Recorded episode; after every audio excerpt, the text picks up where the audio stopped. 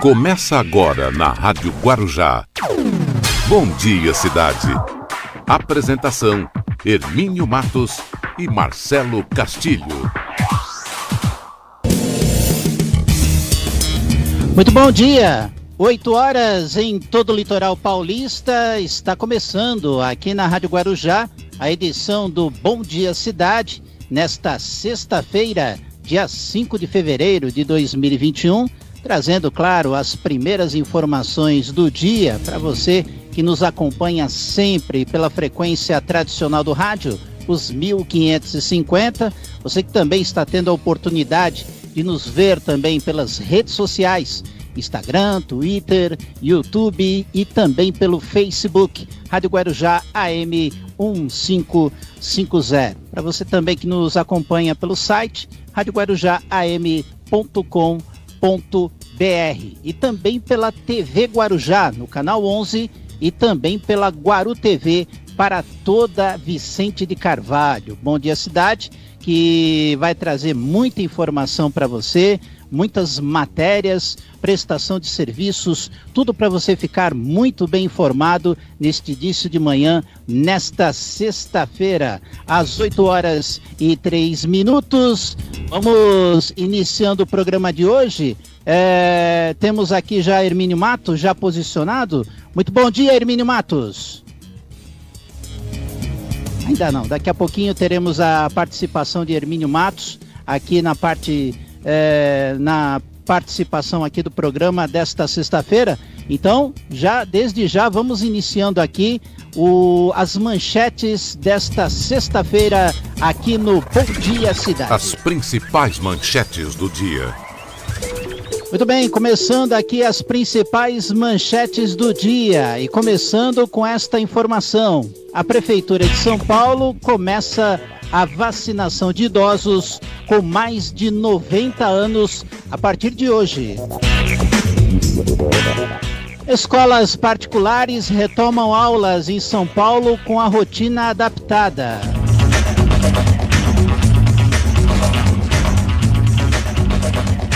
Entre vacinados no Brasil, 0,05% relatam reação adversa da vacina. Preocupada com variantes, OMS pede agilidade nas vacinas. Denúncia: homem relata soco no olho por não usar a máscara. No Rio de Janeiro é proibido escolas de samba e blocos no carnaval. Prefeitura do Rio ainda proíbe a entrada de ônibus, vans e outros. Defesa de Flávio Bolsonaro pede a suspeição de procuradora.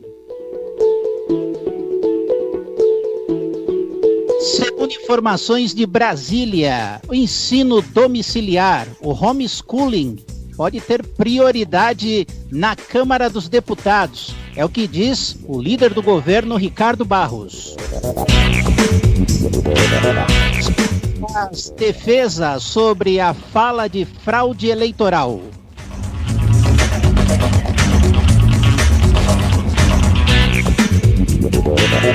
Vamos às manchetes regionais aqui no Bom Dia Cidade. MP investiga 91 aluguéis da Prefeitura de Santos. Dia Municipal do Câncer, Bertioga. Cintilografia.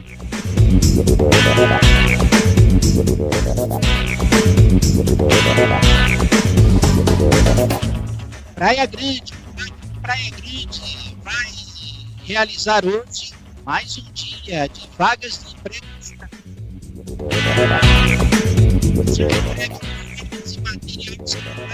34 mil alunos.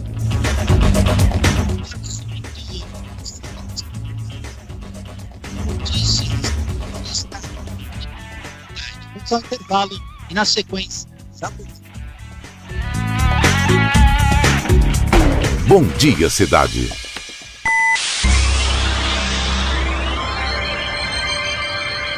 Oferecimento: Móveis e Colchões Fenícia.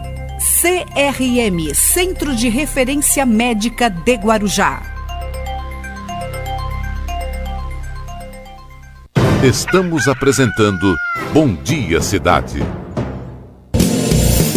Muito bem, 8 horas e 10 minutos é o Bom Dia Cidade aqui na Rádio Guarujá, nos 1550. Você que também nos acompanha pelas redes sociais, no YouTube e especial pelo Facebook, Rádio Guarujá AM 1550. Deixa eu chamar aqui para fazer parte aqui do programa Hermínio Matos. Muito bom dia, Hermínio. Bom dia, Marcelo Castilho. Bom dia aos nossos ouvintes, aqueles que nos acompanham. Você já anunciou tudo aí, né? Pelo rádio, nos 1550 kHz. Também através da Guaru TV. Estamos ao vivo em imagem na TV Guarujá Net Canal 11 e pelas redes sociais, né? Canal do YouTube, Instagram e Facebook. E Marcelo, e olha, tá pegando fogo lá no parquinho, hein? Se a gente for falar uhum. assim, né? Pegando fogo no parquinho. Você vê que. tem deputado Barros... arregaçando as mangas, né? Você vê que o Ricardo Barros não deu para entender essa, né? O líder do governo na Câmara. Ah, deu sim, Hermínio. Ele já está cobrando a fatura, já, né? Mas, é, então, isso que eu ia te falar. Ontem você passou essa informação que Ricardo Barros estaria cobrando a fatura dele, né? querendo ser ministro. Mas agora eu acho que ele sepultou, porque ele atacou ali o, o diretor da presidente da Anvisa, da, né? da Anvisa e o presidente Bolsonaro saiu em defesa, o, o presidente da Anvisa Será também. Não foi teatro, não, Hermínio? Será Barra que foi uma cena? Não, mas o Barra Torres veio, você vê que ele deu entrevista ao vivo na CNN, depois na Globo News e na live do presidente.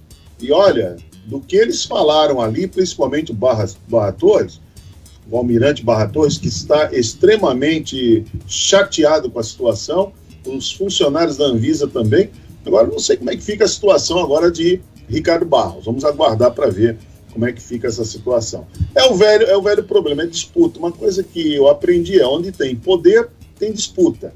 Isso é uma coisa que é natural. Então, lá em Brasília, a coisa funciona desse jeito. Então, onde tem poder, lá tem muita disputa. Agora, do outro lado, Hermínio, ele está tentando compensar, é, acelerando a proposta do governo do homeschooling, que é o ensino domiciliar, ele já disse ontem que é uma das propostas, das pautas de costume do presidente que pode avançar nas negociações, Hermínio. É. Mas vamos ver, vamos ver o que, que vai acontecer. É muita confusão, toda aquela promessa de paz e amor, isso tudo vai ficar meio pelo caminho mesmo. A gente sabe qual, como é que essas coisas elas funcionam, vai ficar pelo meio do caminho. Não tem como garantir, o centrão é isso aí mesmo. O Centrão é tudo aquilo que o general Heleno falou lá atrás, né? Não tem limites. É tudo que o Eduardo. Olha, de, de todas as besteiras e bobagens que o Eduardo Bolsonaro falou, a única coisa certa, concreta que ele falou de verdade foi a questão do, do Centrão, que realmente são as hienas e ali não é fácil, não. Eles não, não, não dão moleza, eles não, não, tem, não tem jeito, não. Eles vão para cima mesmo. Mas muito bem. Mas, Marcelo, vamos trazer o professor Luiz Paulo, já na vamos lá. do programa? Então vamos trazer o Luiz Paulo, trazendo aí pra gente o Você Sabia. No Bom Dia Cidade, você sabia? Bom dia, Hermínio! Bom dia, Marcelo! Bom dia, cidade! Você sabia? Temos na cidade de Guarujá um loteamento uh, muito bonito, é, muito bem feito do ponto de vista urbanístico, que é o Tijucupava. Essa palavra, Tijucupava, ela é de origem tupi, como muitas outras que ajudam a denominar vários locais, não só na cidade de Guarujá, como em todo o litoral paulista. O que quer dizer Tijucupava? Tijuco é um jeito dos tupis chamarem aquela região de mangue, aquela região com muito lodo, com área alagadiça, que não é, é mais fácil de se locomover. E o pava é, vem a ideia do muito, de, da grande quantidade ou grande extensão naquele caso. Então a gente pode perceber que no caso do loteamento, do bairro que nós temos aqui no Rabo do Dragão, Tijucupava, né, região norte da cidade, ali precisou fazer uma intervenção com estaqueamento em alguns locais ou com aterramentos e outros, com muitos aterros, para poder tornar aquele um dos bairros planejados mais bonitos que nós temos aqui na cidade de Guarujá. Então, Tijucupava literalmente é uma grande área de mangue, uma grande área alagadiça. E isso fica é, de lição para os que estão fazendo novos loteamentos e tudo mais, pesquisarem é, não apenas a geologia, mas também as denominações mais antigas que os primeiros moradores, é, fossem portugueses ou até indígenas, deram ao local que você está empreendendo. Essa é uma dica muito boa, porque se a gente ouvir os mais velhos, com certeza a gente não comete os mesmos erros que eles fizeram. Então, Tijucupava é área, é, grande área de mangue, grande área de lodo. É a curiosidade que move o mundo. Muito bem, está aí o professor Luiz Paulo trazendo a curiosidade né, que move o mundo. Muito bem, vamos com o nosso. Olha, ontem aqui no, no Guarujá aconteceu algo, Marcelo, que é chama muita atenção essa notícia que vem aqui, que o asfalto cede. Sabe, eles estavam, estavam tendo um trabalho muito forte ali na.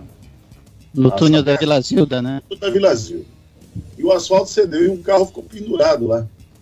Que coisa, que trabalhinho mal feito, né? A gente vê que trabalho mal, mal feito. E olha que é tecnologia alemã, né? Que a Sabesp traz, né? Para fazer não, o asfalto. É, olha, se a Alemanha souber disso, eu vou dizer, ela vai. A Alemanha, ela, ela vai acabar processando. Porque não é, isso não é. Uma vergonha isso daí. Não, não é tecnologia alemã de jeito nenhum. Não é. Se for, tá muito por baixo. Tá muito escondido. Não é, não é tecnologia alemã. Não tem jeito, não. Ah, muito bom, Marcelo. Vamos em frente aqui. Eu só quero só fazer um registro, Marcelo, que a Covid-19 ela é algo assim complicadíssimo, né? É muito complicado a Covid-19. A gente tem, tem visto aí perdas no Brasil. Você vê que no Brasil já são, já são mais de. de já, já, já são mais de 228 mil.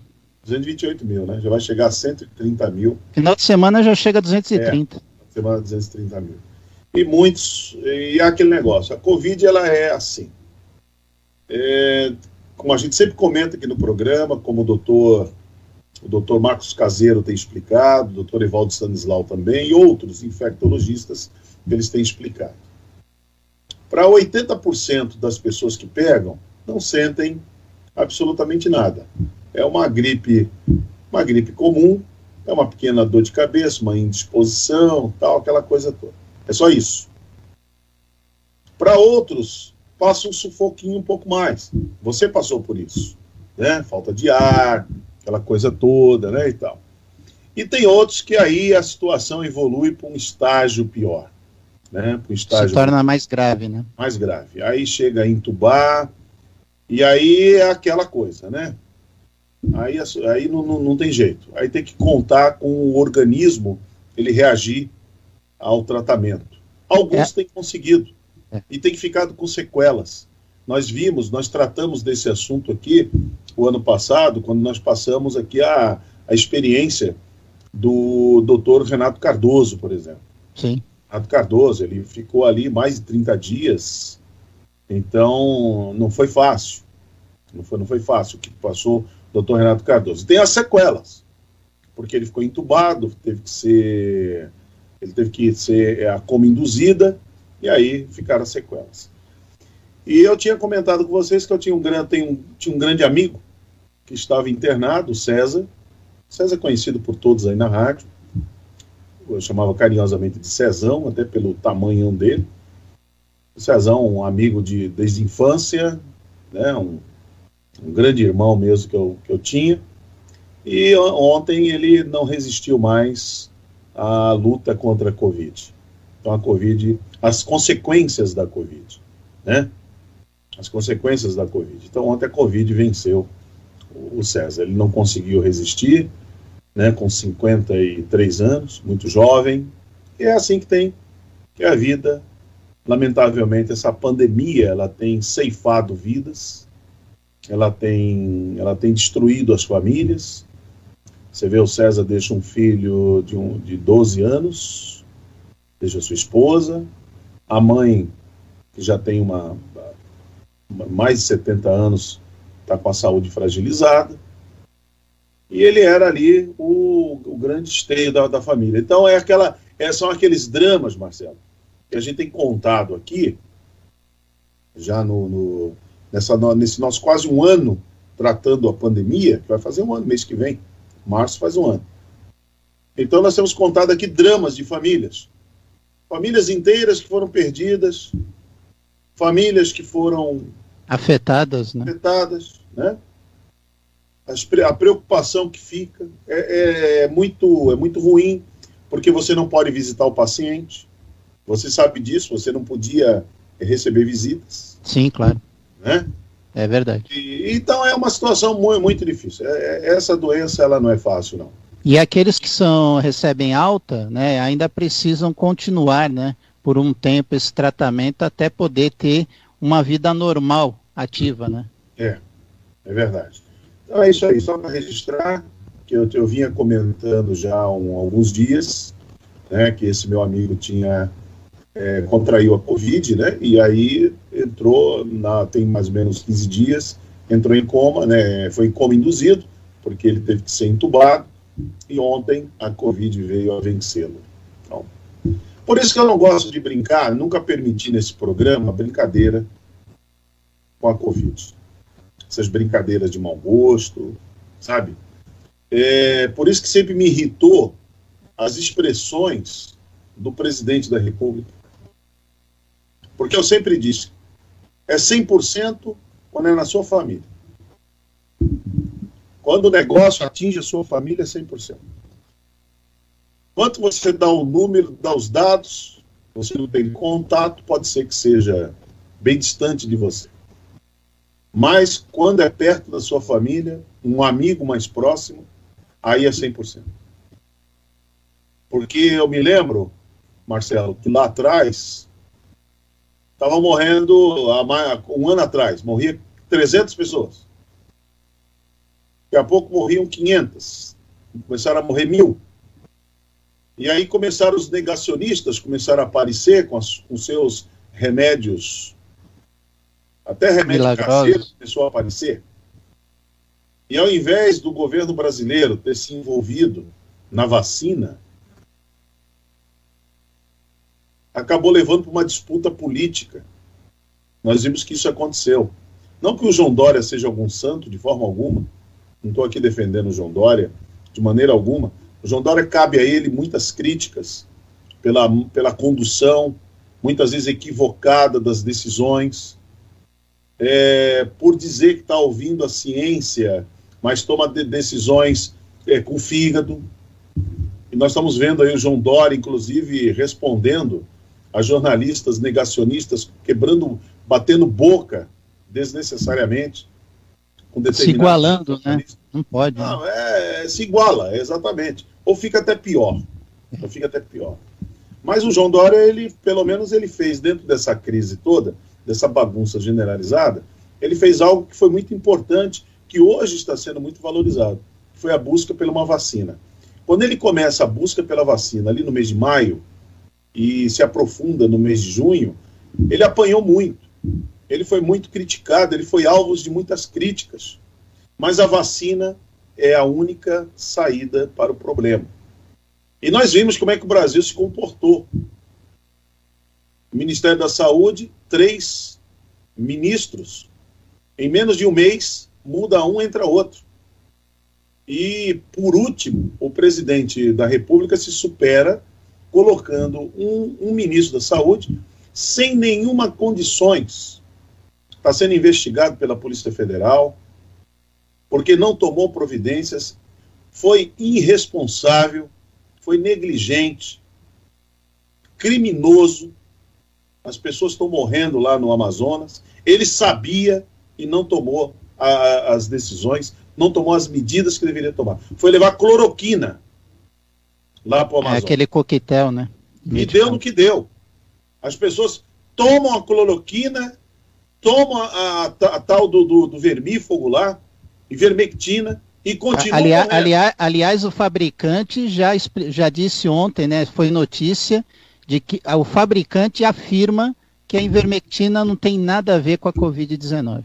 Não tem efeito nenhum sobre a doença. Então inventaram, invent, criaram essa, esse monstrengo para brincar com a vida das pessoas. Tá aí o Luciano Hang. É. Outro negacionista pegou, pegou Covid e veio mentir.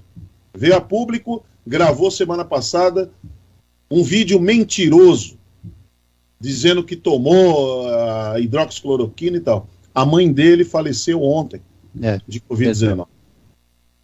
Quer dizer que a hidroxicloroquina funcionou no Luciano Hang e não funcionou na mãe dele? Então, só espero, que, é, só espero olha, que não diga que é a idade, porque ela tinha mais idade, que é não. normal. Só espero que não diga isso. Não, porque o presidente falou que já autorizou os médicos, se caso a mãe dele, de 90 e tantos anos, pegar a Covid, é para ministrar, eu uso alta expressão, mas é para dar para ela hidroxicloroquina. Ele já falou isso que ele já autorizou. E o Luciano Hang é a mesma coisa. Então, mas eu, eu, eu, duvido, Marcelo, eu sempre falei aqui, eu duvido que essa gente tenha tomado hidroxicloroquina. Eles são mentirosos. Eles são uns mentirosos. Isso que eles são.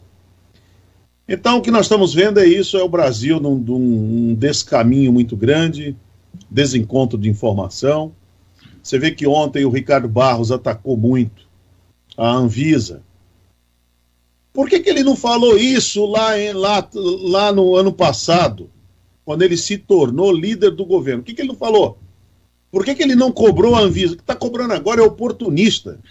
Eu espero que o Jair Bolsonaro, apesar que o Bolsonaro merece esse tipo de gente do lado dele, mas deu um pontapé nele, deu um, deu um, sabe, deu uma bicuda nele.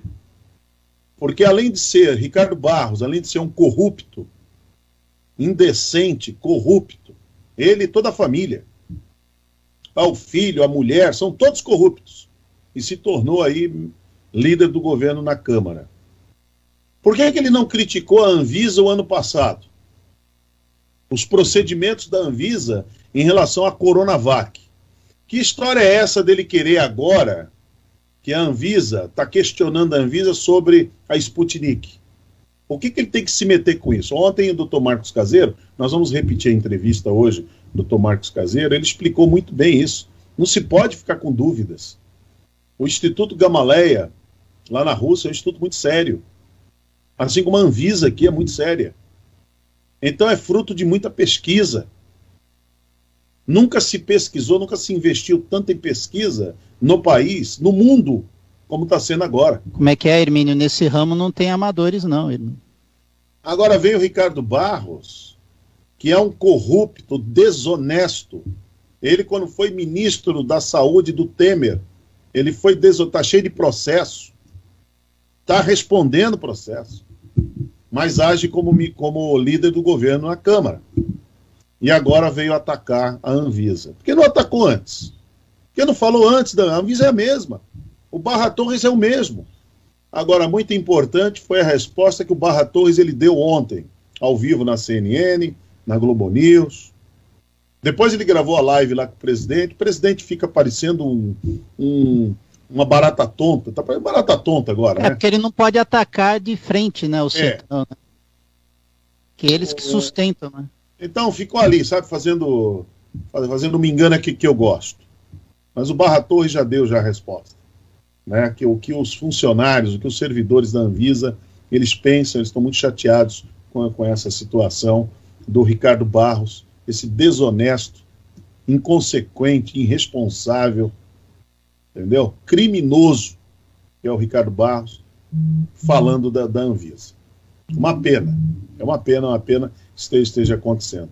E o Pazuello, que é outro negligente, irresponsável, incompetente, está lá em Manaus está respondendo à Polícia Federal. E muitas vidas se perdem porque esse tipo de gente comanda, esse tipo de gente decide, toma as decisões erradas. E pior ainda, tem mais um tanto ainda de gente, Marcelo, que é seguidor contumaz desse tipo de gente também, com esse perfil, que é o que, o que nós estamos acompanhando no país. os negacionistas, aqueles que são é, esquizofrênicos ideológicos, acompanhando esse tipo de gente. E dá no que dá. E aí, e aí vem a, a perda. Aí começam as perdas. Os nossos parentes, nossos amigos ficam doentes e nós ficamos preocupados. E nós ficamos preocupados com a evolução. A preocupação é a evolução. Porque se fosse simplesmente pegar essa doença como pega uma gripe, não, não, ninguém se preocuparia. Mas o problema é a evolução da, da doença. Você hoje está bem e amanhã você evolui para um quadro grave. E aí a coisa complica. Você vê que você começou com uma dor de garganta e foi evoluindo, foi evoluindo, teve que ficar internado. O meu amigo César também começou com uma dor de garganta e aí foi evoluindo, evoluindo, entubou e faleceu ontem. E não conseguiu mais, mais, mais a vencer a guerra. Então é isso. Então o que, que nós precisamos agora? É das vacinas imediatamente, senão é, muitas pessoas vão, vão morrer. Olha, morre negacionista, morre esquizofrênico ideológico. A, a, a doença não faz distinção. Não, o, o vírus, coronavírus, ele não escolhe. Ele não escolhe credo, ele não escolhe classe é social, quem é de esquerda, quem é rico, quem é pobre. Ele não escolhe. Ele vai lá e acaba. Simplesmente é isso. Ele vai lá e destrói. Nós sempre falamos aqui, quem destruiu a economia não foi os governadores, não foram os prefeitos, porque prefeito e governador não quer a sua economia destruída. Quem destruiu foi o coronavírus. Sabe que tem muita gente aí defendendo o carnaval. É bom lembrar que o ano passado o vírus já estava aqui no Brasil e não fizeram nada, porque não podiam também fazer. O carnaval aconteceu, olha o que nós estamos vivendo. Agora tem gente aí com mimimi. Ah, porque muita gente vive disso, muita gente é, é, tem renda disso aí. Mas se tiver gente doente, gente morta, não vai ter renda nenhuma. Que atendimento, né, Hermin? O doente, ele não consome. O morto, muito menos. Então não adianta. Então as autoridades estão tomando a decisão certa, não se pode aglomerar. E tem mais um detalhe. Só para encerrar, Marcelo. Está havendo a mutação. Ontem o doutor Caseiro explicou, e vai daqui a pouco voltar aqui no programa, que nós vamos reprisar a entrevista dele. Está havendo a mutação do vírus o vírus está tendo uma mutação. Então, uma nova cepa. Então, precisamos tomar cuidado, não baixar a guarda. Voltamos àquela nossa chatice. Usa máscara, lave as mãos, mantenha o distanciamento. Faça isso. Cuide da sua vida, cuide da sua saúde. Não caia na, na conversa de presidente que age com hipocrisia. Não caia nessas conversas. Ouça os médicos. Que os médicos falarem, vocês, vocês fazem. Marcelo, 8h35, vamos para nossa janela comercial e na volta nós vamos trazer uma. Você fez uma entrevista muito interessante com o Rogério Pereira, que é o diretor de monitoramento aqui no Guarujá, né? Muito, muito interessante mesmo. E, e é, é, importante que se tenha isso, né? O Rogério Martins Pereira. E é importante que se tenha monitoramento, até para combater o crime, para dar mais segurança. É a nova tecnologia, né, Hermínio? À disposição agora. Então, daqui a pouco, temos essa matéria aqui no, no Bom Dia Cidade. 8 e 35. Bom Dia Cidade.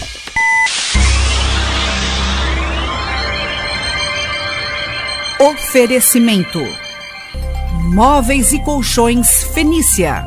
CRM Centro de Referência Médica de Guarujá. Estamos apresentando Bom Dia Cidade. Muito bem, vamos até às 10 horas da manhã aqui no Bom Dia Cidade. E nós eh, estamos pelas redes sociais, canal do YouTube, Facebook, Instagram. Hoje eu estou igual o Marcelo Castilho, estou de home office hoje estou aqui em casa. Né? Como é que é, Hermínio? Estamos enquadrados aqui agora. Mas estamos pela TV Guarujá, Sim. NET Canal 11, também estamos pela, pela Guaru TV e pelos 1550 kHz da Rádio Guarujá, que você, você sintoniza. É o prefixo mais tradicional, você também pode baixar o nosso aplicativo. Marcelo, diante de tanta notícia chata, né, notícia ruim, que deixa a gente muito triste, olha, um bebê de 20 dias de vida que se engasgou e chegou a parar de respirar, ele foi atendido na rua por socorristas, na, lá em Vicente Carvalho. Pôr, deixa eu pôr essa matéria aqui mais perto, fica mais fácil para ler. A equipe que estava em ocorrência na viatura ouviu pessoas pedindo, pedindo ajuda, pedindo socorro para reanimar uma recém-nascida. Então, de acordo com a mãe da criança, eh, ela estava em uma lanchonete, numa esquina, quando a criança começou a ter refluxo. E devido ao desespero, então a família começou a pedir socorro. A equipe de socorristas chegou, ali os técnicos, os técnicos de enfermagem que estavam no local, foi o primeiro a dar o atendimento, e aí conseguiram é, reanimar a criança, conseguiram é, fazer a criança voltar a respirar. Então, muito bom, né? Uma notícia muito boa. Poderia ter sido muito pior, né? Poderia ter sido muito pior.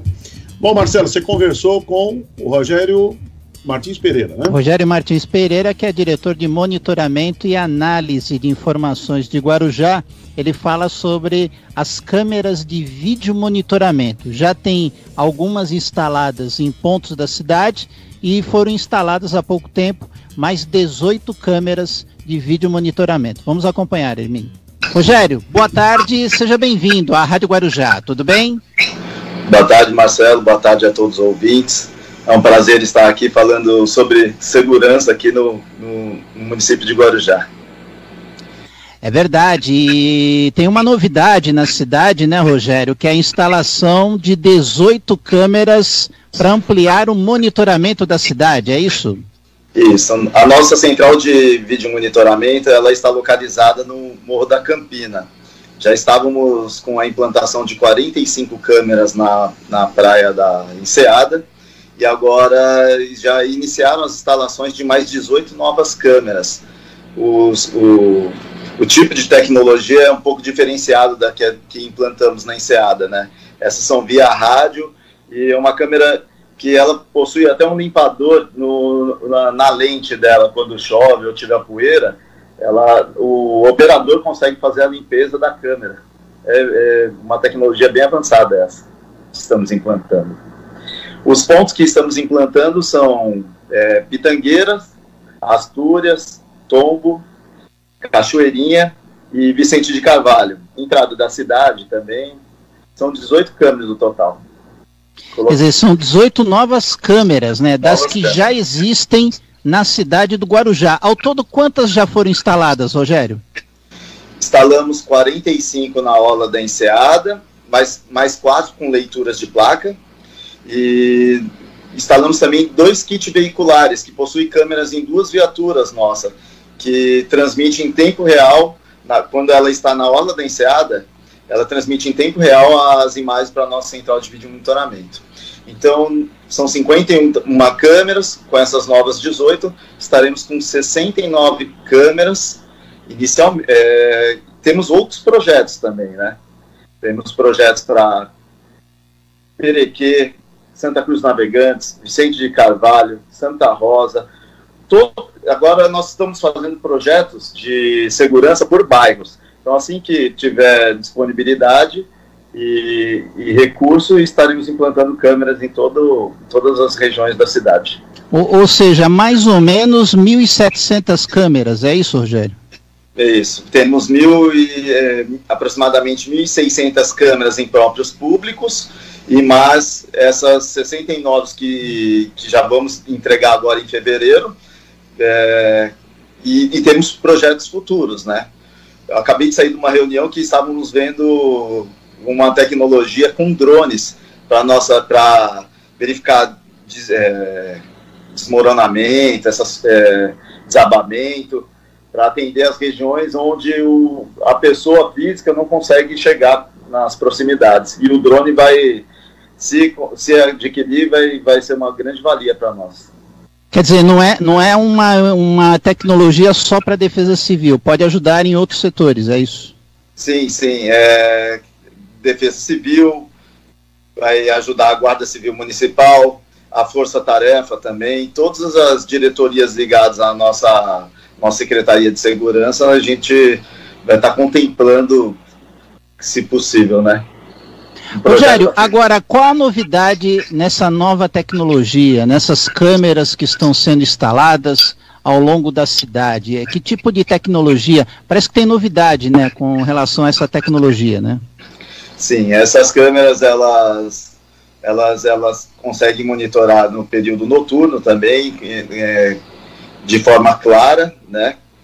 o lux que nós chamamos, eu não vou ser muito técnico, porque os ouvintes precisam entender o que, que a gente está tá dizendo. Então, é, consegue, é, às vezes pode estar um breu, uma chuva, neblina, a câmera ela tem uma resolução muito boa para a gente... Entrou uma ligação aqui.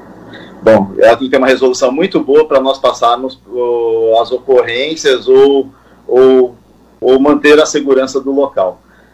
Perfeito, quer dizer, a, a, é importante né, ter uma boa resolução, né, uma boa imagem para poder detectar aquilo que precisa ser detectado e para ter a solução imediata daquela situação, né, Rogério?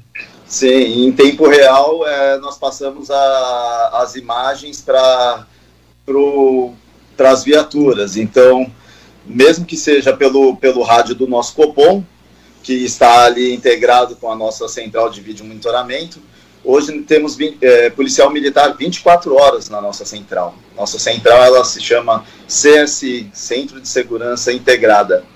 Contamos é, a, com apoio de todos os órgãos da prefeitura, onde 153 é um quem atende é a Guarda Civil Municipal. 24 horas esse telefone funcionando para emergência ou informações. Agora, essa central, ela recebe todas essas imagens, né? E ela também comporta também outros setores, né? Como o transporte público e também o monitoramento do trânsito, né?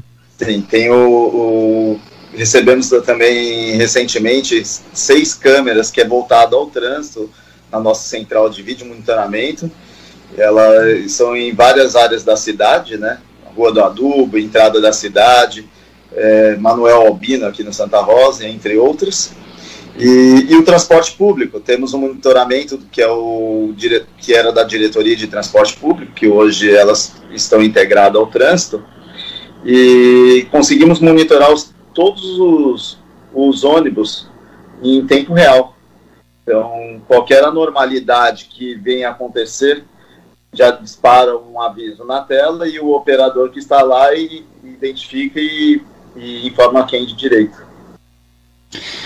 Aqui na Rádio Guarujá estamos entrevistando aqui no Rotativa no Ar desta terça-feira, Rogério Martins Pereira, ele que é o diretor de monitoramento e análise de informações de Guarujá, aqui nos 1550, você também conferindo esta entrevista pelo nosso, pelas redes sociais, em especial pelo Facebook, Rádio Guarujá AM 1550. É, é 24 horas por dia esse monitoramento, Rogério? 24 horas por dia. Temos policial militar, guarda civil e onde aciona outros órgãos da prefeitura também, como fiscalização, defesa civil, corregedoria, entre outros. Perfeito. E, e, esse sistema também possui câmeras de reconhecimento facial, é isso?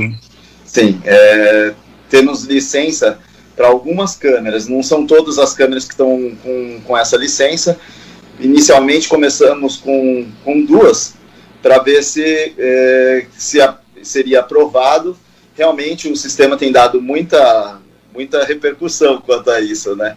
Pois as pessoas pensam que é só para pessoas que estão sendo procuradas. Não, pessoas desaparecidas também podem ser alimentadas no sistema e caso uma das câmeras que estejam com, essa, com esse sistema verificar, ela já usa na tela, mas ela tem que estar cadastrada no nosso banco de dados. Atualmente estamos em conversa com a Polícia Civil para fazer essa integração com o sistema do banco de dados deles, para poder alimentar o nosso sistema.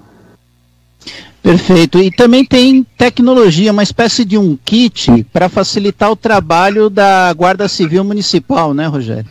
Sim, é o kit veicular. É, são embarcados em duas viaturas, hoje da Guarda Civil, onde te, possui uma câmera no, que tudo que, que monitora na, na, na frente do veículo é gravado, né, com áudio e vídeo, e, e, e tem um tablet, onde na Praia da Enseada são várias antenas de Wi-Fi que nossa viatura, ao encostar ou passar por elas, consegue receber em tempo real as imagens de toda a cidade.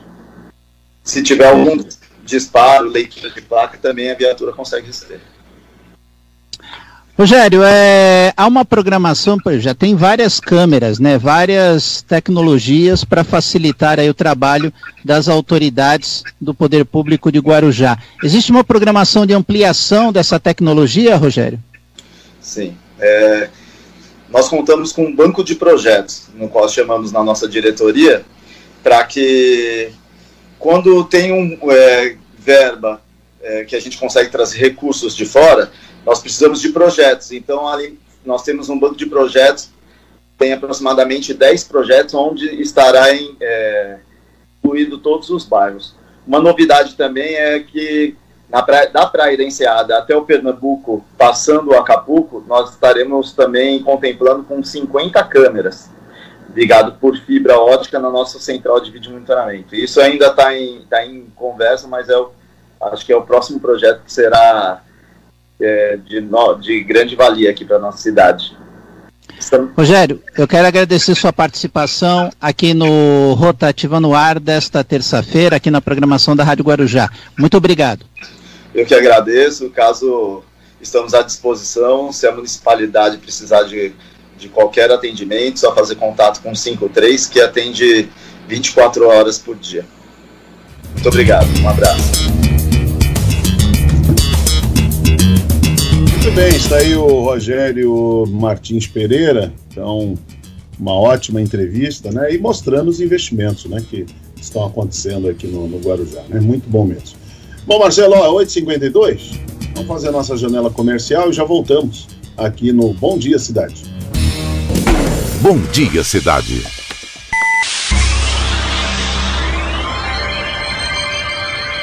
Oferecimento Móveis e Colchões Fenícia.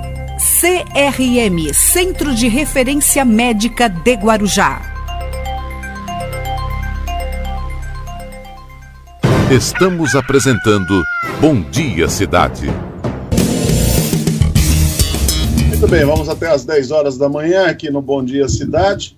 Estamos. Pra... Daqui a pouquinho nós vamos ter a entrevista com o Dr. Marcos Caseiro e nós estamos aqui, ó, pela TV Guarujá, estou vendo aqui em cima no meu monitor, TV Guarujá, e também pela NET Canal 11, para Vicente Carvalho, pelas redes sociais. Estamos nas redes sociais aí, na é, Instagram, Facebook e canal do YouTube. Também nos 1550 kHz da Rádio Guarujá. É, agora está começando, Marcelo, é, um, é, assim muito interessante, é a entrega de material escolar. Isso. É, entrega, entrega material escolar. O prefeito, junto com o secretário Marcelo Nicolau, tem feito aí um excelente trabalho nesse quesito. Mesmo durante a pandemia, então o material escolar ele deve ser entregue. Ele deve ser, ser entregue. E, inclusive mandei essa matéria aí para o Alif, se já tiver pronta aí, o Emerson dá um, um alô aqui para a gente, se já tiver no jeito, para a gente poder chamar, podemos chamar agora? Põe essa matéria aí, o prefeito Valdo Suman, é, fazendo as entregas aí dos, do material escolar.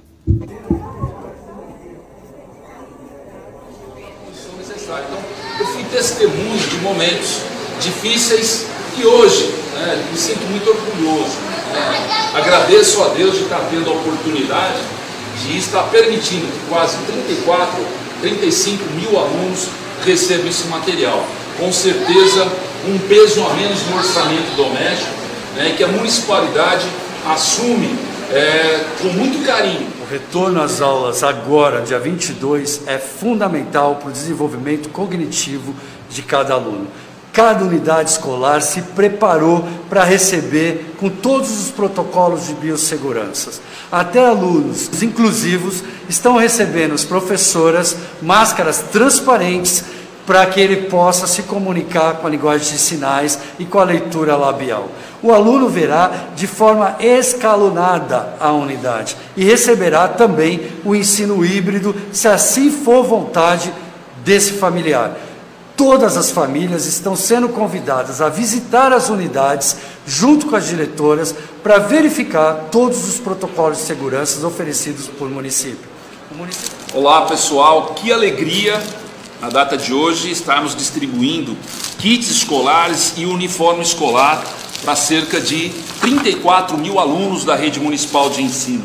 Já pelo quarto ano consecutivo, nós estamos conseguindo, com o recurso da municipalidade, contemplar essas famílias, que com certeza ajuda em muito no orçamento doméstico.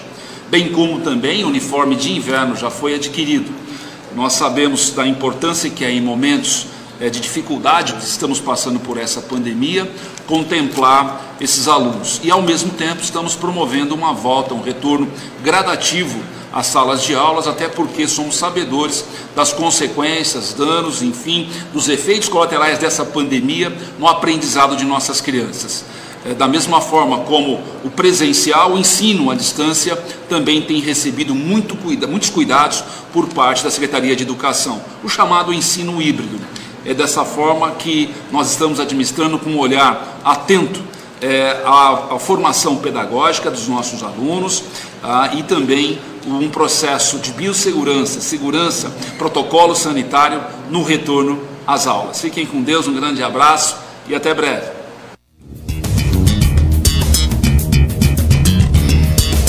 É, muito bom. Sempre é muito bom isso, né? Mesmo durante a pandemia, então, tem esses materiais estarem à disposição aí da, das crianças, né?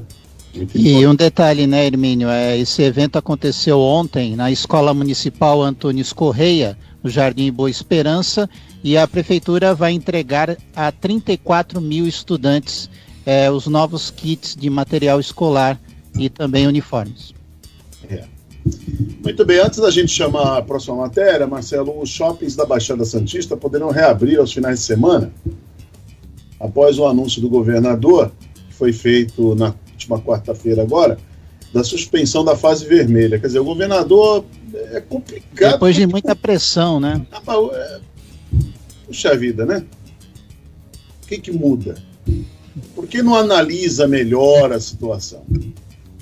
Por que não encontra um meio termo para a coisa, né? Aí fica assim.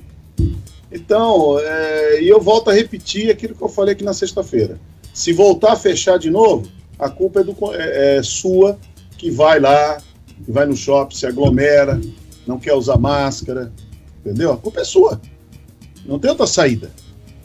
Não tem o que fazer, entendeu? Então, lamentavelmente. Então, é uma pena, mas aí, o governador fica nesse abre e fecha, está super enfraquecido. O governador João Dória podia estar numa situação melhor, mas está, está, está totalmente enfraquecido. E na próxima terça-feira, Marcelo, eu estou recebendo a, a confirmação, é, avisar os nossos ouvintes, aqueles que nos acompanham pela TV também, que na próxima terça-feira, aqui no nosso programa, a partir das oito e meia da manhã, nós vamos ter uma entrevista com o secretário de Saúde do Estado de São Paulo, o Jean Gorestein. Opa, muito bom. É, conversar com ele sobre vacina, enfim, isso é muita coisa importante.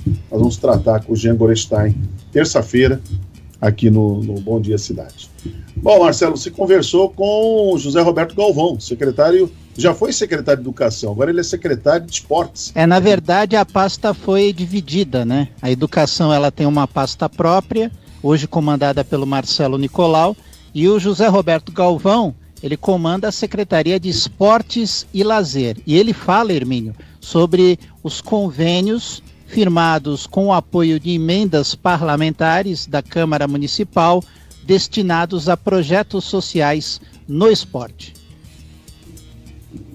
E agora aqui no Rotativa no Ar, estamos mantendo contato ao vivo com José Roberto Galvão, ele que é secretário de Esportes e Lazer de Guarujá.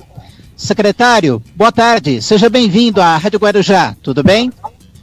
Boa tarde, Marcelo. Boa tarde a todos os ouvintes. É um grande prazer mais uma vez estar presente aqui com você e com todo o nosso público do Guarujá e região.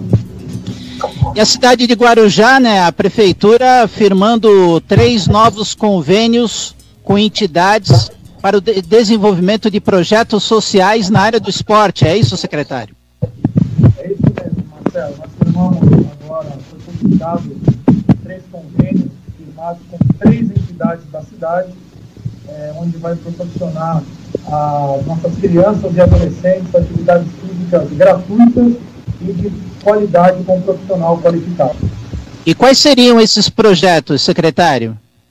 Esse é o primeiro projeto é, da Setaporte, a entidade. É um projeto que a gente vai ter é, dentro do seu, da sua, do seu plano de trabalho a, a futebol e judô. Né? E eles sempre acontecem é, no contraturno escolar. Se a criança estuda pela manhã, participa do programa à tarde, se ela estuda à tarde, participa do programa pela manhã. A outra é a entidade EducaSurf, com um projeto é, de surf, né, que acontece na praia da Enseada, é, próximo ali ao posto 8.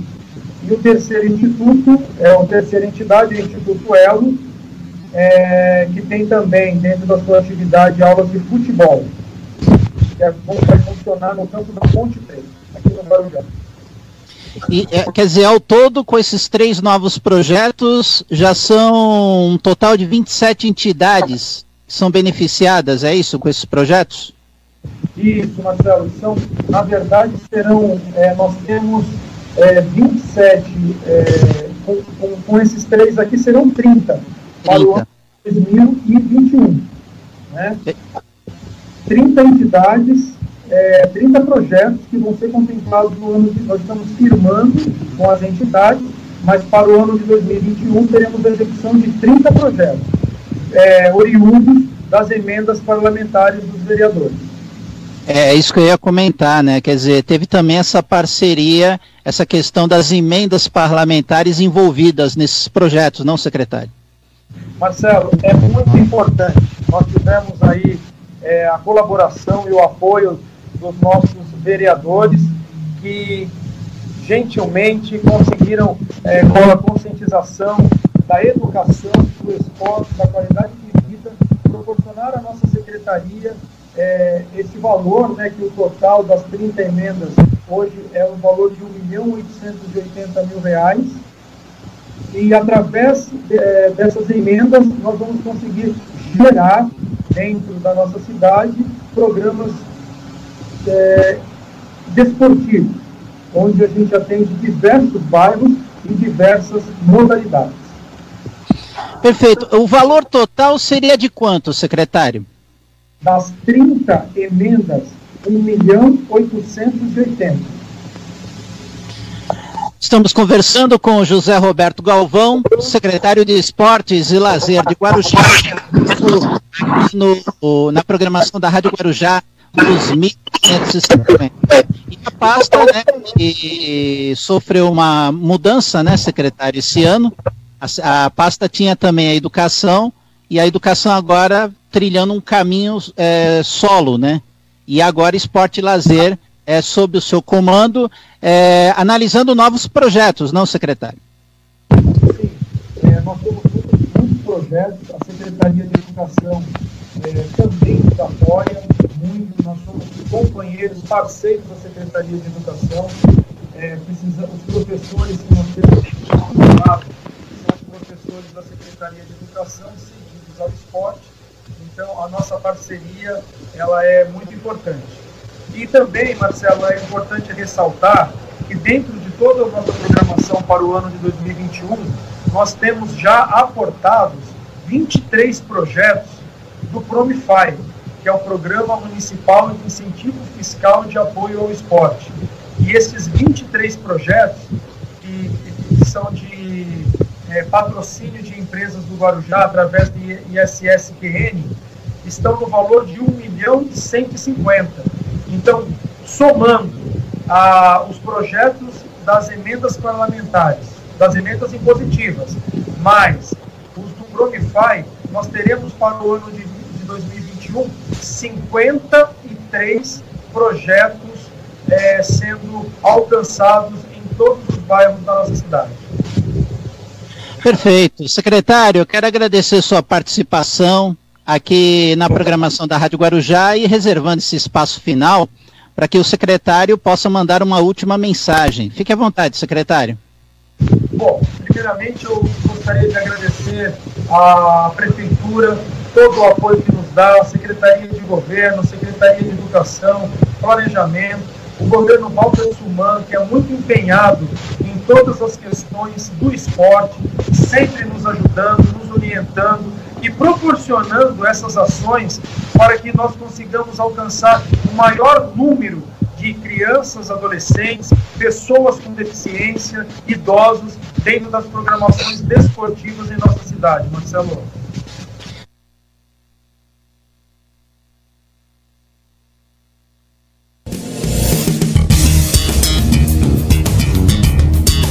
Bem, então está aí a entrevista com o Zé Roberto Galvão, que é o secretário de Educação, já foi, né? De Esportes e Lazer. Esportes e Lazer, aqui de Guarujá. Uh, também você conversou com a Débora Débora Galo, né? É, é, Débora Galo, que é secretária de Educação de Peruíbe, e ela fala como é que a cidade está se preparando para a volta às aulas na cidade de Peruíbe. Hermínio, vamos ouvir.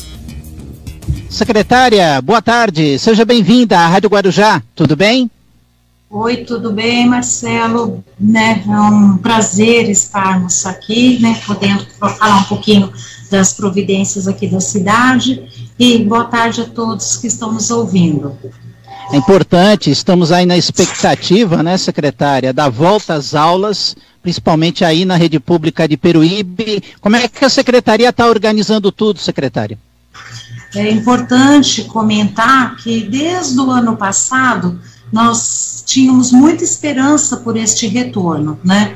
Uh, elaboramos, na verdade, o prefeito fez um decreto organizando a comissão de gerenciamento do, da pandemia na área da educação. É uma comissão que tem a presença da Secretaria de Saúde, Conselho Municipal de Educação, Conselho Tutelar, CMDCA, representantes dos professores, diretores, coordenadores né? E fomos neste período todo, desde o ano passado, fazendo o tempo todo avaliações sobre um possível retorno e produzindo um protocolo de retomada das aulas, né? Recentemente, é, frente à manifestação favorável da Secretaria de Saúde, nós fizemos uma reunião com a comissão e esta comissão deliberou o retorno paulatino das aulas aqui no município de Peruíbe, né? Não teremos um retorno total ao mesmo tempo. Optamos pela prudência, optamos em fazer um retorno iniciando pelos mais velhos. Então, dia 22 agora de fevereiro, eh, provavelmente vamos dar início a esse plano de retomada com o retorno dos alunos do sexto ou nono ano, para depois de 15 dias. Acredito que vai ser aproximadamente no dia 8 de março, teremos o retorno dos alunos do quarto e quinto ano, depois a gente vai aguardar mais uma quinzena, vamos ter o retorno dos alunos do primeiro, segundo e terceiro ano, por fim, teremos o retorno dos alunos da pré-escola. Então, nós vamos iniciar o ano letivo oficialmente agora no dia 8 de fevereiro, com atividades pedagógicas não presenciais, as escolas dialogando com as famílias, apresentando o, a nossa sugestão de retorno, apresentando uma espécie de contrato pedagógico que essas famílias deverão estar adotando para encaminhar esses alunos para as nossas escolas. Então, a gente tem esses 15 primeiros dias todo voltado para este preparo das escolas em relação às famílias e ao preparo realmente para que a gente se sinta seguro por este retorno. A princípio, este retorno será uma opção das famílias e depois, quando a gente atingir a, a fase do 100% de retorno, já não será mais optativo.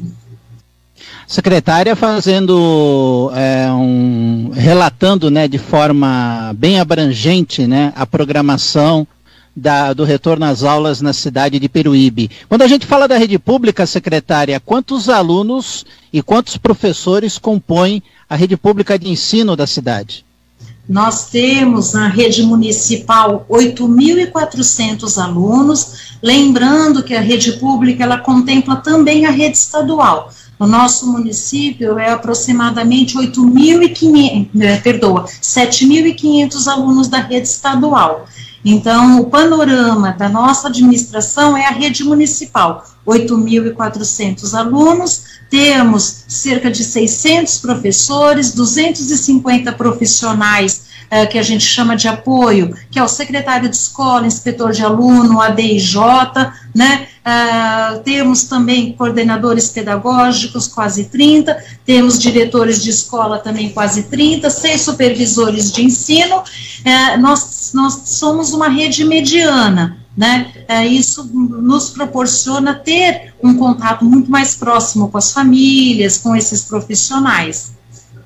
Perfeito. É, as creches também já têm a sua programação de volta?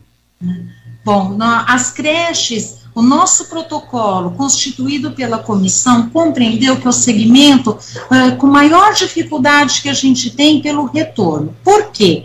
Creche, você tem parcela do dia, este aluno fica com um professor, parcela do dia ele fica com a DIJ e ele tem o apoio dos estagiários e demais apoios, diretor, coordenador, e isso pode promover alguma contaminação cruzada. Como, como, como recomendação, recebemos que será a última etapa ah, de retorno. Vamos avaliar o retorno dos alunos mais velhos, do sexto ao nono ano, vamos avaliar do ensino fundamental do primeiro ao quinto, vamos avaliar da pré-escola. Ah, esta comissão, percebendo que não houve um aumento de contágio, percebendo que a escola é um local seguro para os mais velhos, aí sim poderemos chegar aos menores que, nesse sentido, não poderão ir usando máscaras porque a gente tem todo um cuidado do aluno de 0 a 3 anos, ele tem um status diferente no processo de proteção do Covid. Então, esta foi a deliberação da comissão, aguardarmos o retorno, os resultados dessas fases, para a gente conseguir chegar na modalidade creche. Débora Ilagalo, secretária Sim. de Educação de Peruíbe, conosco aqui na programação da Rádio Guarujá, nos 1550, e também pelo Facebook Rádio Guarujá AM 1550. Secretária, nós tivemos 2020 uma grande paralisação, né, as escolas fechadas e uma programação que não pôde ser cumprida. Nesse novo ano que está surgindo, 2021, a secretária teme alguma perda ou é, essa, esse planejamento, essa planificação, ela consegue equilibrar essas perdas, secretária? Bom, vamos lá. O município de Peruíbe, consultando ao Conselho Municipal, uh, nós compreendemos que devemos fazer um ciclo emergencial caracterizado como 2020, 2021 e 2022. Por, exatamente por esta questão das perdas, dos prejuízos que esses alunos podem ter.